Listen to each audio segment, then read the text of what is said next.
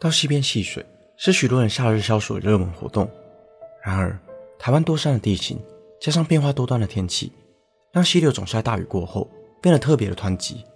溪底暗藏着许多不可预测的危险，其中位在三峡的大豹溪不仅被列为全台最危险的溪流之一，溺水事故发生的频率也位居全台之冠。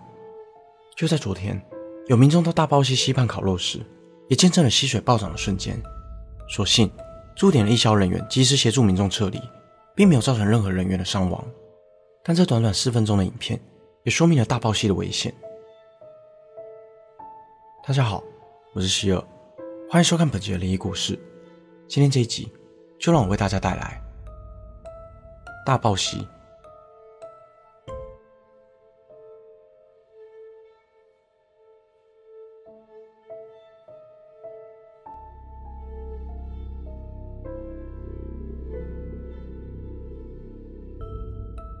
在迪卡上，有名网友分享了自己儿时的经历。某年夏季，他和家人一起去三峡的一个露营区烤肉。当时已经是夏末了，但天气依旧十分炎热，因此露营区里有许多人边吃着烤肉边度过愉快的时光。一转眼，时间来到了下午，露营区旁就是大豹溪。看着清澈的溪流，他也跟着大家到溪里玩水。不过以前算命的时候，算命师曾告诫过他，不可以靠近有水的地方。因此，母亲也千交代万交代，叮嘱他只能在浅水的地方游玩，不能到深水区域。一开始，他也只是在岸边泡泡水。不过看其他小朋友都在水里玩耍，他也起了侥幸的心态。他心想，身旁那么多人，且溪水看起来并不深，便慢慢的一步步往前。就这样，越走越深，水深甚至到了他胸口的高度。走着走着，却突然踩空，让他滑了一跤。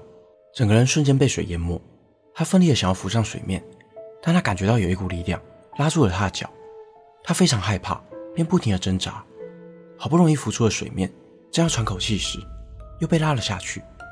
在水里，他睁开眼睛，想看看到底是什么东西死命的拉着他，他竟然看到有一双苍白的手正紧抓着他不放，而这双手的主人有着一头飘散的长发，在朦胧的水里，他隐约看见了那张脸。面露出诡异的笑容，无论他怎么奋力的挣扎，就是无法摆脱束缚。正当他感觉到自己体内的氧气耗到了极限时，一双手将他拉离水面。当他回过神来，才发现是自己的叔叔将他救起。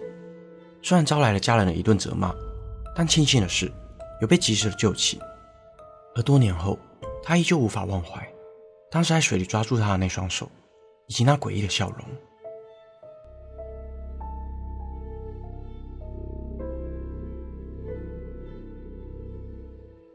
另一则故事是同样来自迪卡灵异版上的知名作者尹所分享亲身经历。尹本身具有与灵体沟通的能力，经历了许多灵异事件。而这次的事件发生在他担任辅导老师的时候。那年，他和学生们一起参加了班游。他和几名老师一起带着学生前往大豹溪附近的营区进行两天一夜的班游。一伙人在中午抵达，大家随即开始在营区烤肉。吃饱喝足后。有学生想要下去溪边玩水，但老师叮咛安全事项，学生们便迫不及待地下水游玩，度过了一个开心的午后时光。时间来到了晚上，大家回到营区吃晚餐。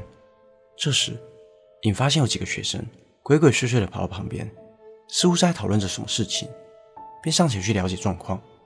原来，下午大家在玩水时，有一名学生遇到一件奇怪的事，他的脚在水里莫名的被东西勾住，无法挣脱。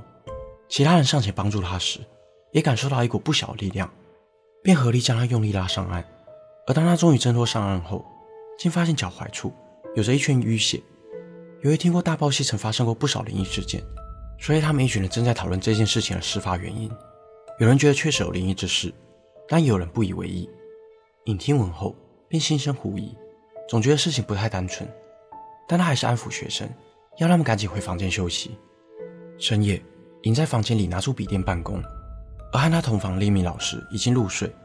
到了凌晨一点，终于把资料处理好了，他正准备就寝，突然窗外传来奇怪的声音，他还看见了几个人影晃了过去。他第一直觉是那群学生偷偷跑出去，因为担心他们会遇上危险，便赶往西边查看。但一路上却不见任何人的踪影。他开始着急了起来。突然，他感觉到有东西在他旁边，且他感觉非常的诡异。他一转头，果然是一个灵体正站在他的身后。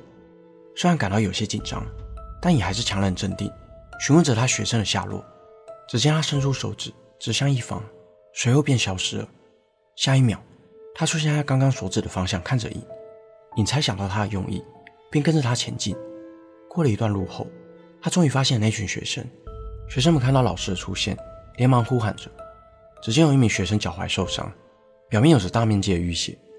你随即联络其他老师前来协助，同时询问究竟发生了什么事。但大家都只是支支吾吾地说，他只是不小心跌落水里，撞到石头。后来，有一名学生私下告诉影，其实他们是因为半夜睡不着。加上白天发生的事情，让他们十分好奇，便偷偷溜出房间去一探究竟。而在他们前往西边的路途中，他隐约的看到有个人跟在他们的队伍旁，还一直在他耳边说：“别去，别去。”随后，他又看到水中有一团黑影闪过，接着就看到那个同学跌坐在地上。听到这里，影也大概知道发生了什么事。当学生们都离开后，那个灵体又突然出现在他身旁。尹先是向他道谢，接着询问事情发生的始末。原来今天下午的时候，那群学生在溪边说了一些不敬的话。有人说，大爆溪这里死过很多人，而那名受伤的同学则说，那些出事的人全部都是自己找死。而这番话触怒了在地上面的众多亡灵，才会想要给这帮学生一点教训。而他知道，学生只是一时口直心快，并没有恶意，也不想他们受到伤害，才会去给尹一些提醒。隔天早上，那群学生之中，有人说昨晚梦见了自己溺水，但更诡异的是，几乎所有人都梦见了相同的梦境。最终，也没有告诉他们事情的真相，但他相信那群学生已经得到应有的教训。相传，“大爆”二字在泰雅族语中，即为有很多鬼和芒草的意思。根据文献记载，在日治初期，大爆溪流域原本是泰雅族所建立的部落大爆社的故土。二十世纪初。日本总督府开放樟脑业者陆上采集资源，而拥有丰富樟脑的大爆溪一带首当其冲。泰雅族人以大爆社为首，发动多次抗日起义，在山林间展开了激烈的抗战。而日本总督府也派出军队进行镇压。最终，在一九零六年，泰雅族人因死伤惨重而战败。这场血腥的镇压让原本有一千多人的部落，最后只剩下一百多人。幸存的遗族也被迫迁居别处。史称大爆社事件，由于一百多年前的杀戮事件，加上频频发生的溺毙事故，让大爆溪一直流传着不少灵异的传闻，甚至还被称之为是一条鬼河。不过，若是以地理环境的角度去分析，便能发现大爆溪的危险之处。大爆溪流域的厚层砂石与页岩混杂，造成河川侵蚀作用不一，产生许多河底洞穴。这些洞穴让看似平静的溪边潜藏着许多涡流，且大爆溪位于积水区。汇集了周边山上的众多支流，即使当下没有下雨，但周边山区的降雨量也会很快让溪水瞬间暴涨。昨天大爆溪山洪的爆发，也就短短几分钟的时间，若没及时撤离，恐怕又会造成遗憾。而影片中也可以看见，在山洪爆发之前，溪水便会开始浑浊，这就是山洪来临之前的前兆。当溪水开始变浑浊时，一定要立刻离开溪边。最后，希望各位观众朋友到溪边游乐时，一定要多加留意天气，游玩之余也要注意河中暗藏的危险，才能快乐的出门，平安的回家。本期的内容就到这里，如果想看更多都市传说系列的影片，欢迎订阅我的 YouTube 频道。如果你有一些故事想要分享，也欢迎点选资讯栏链接投稿。我是希尔，我们下次见。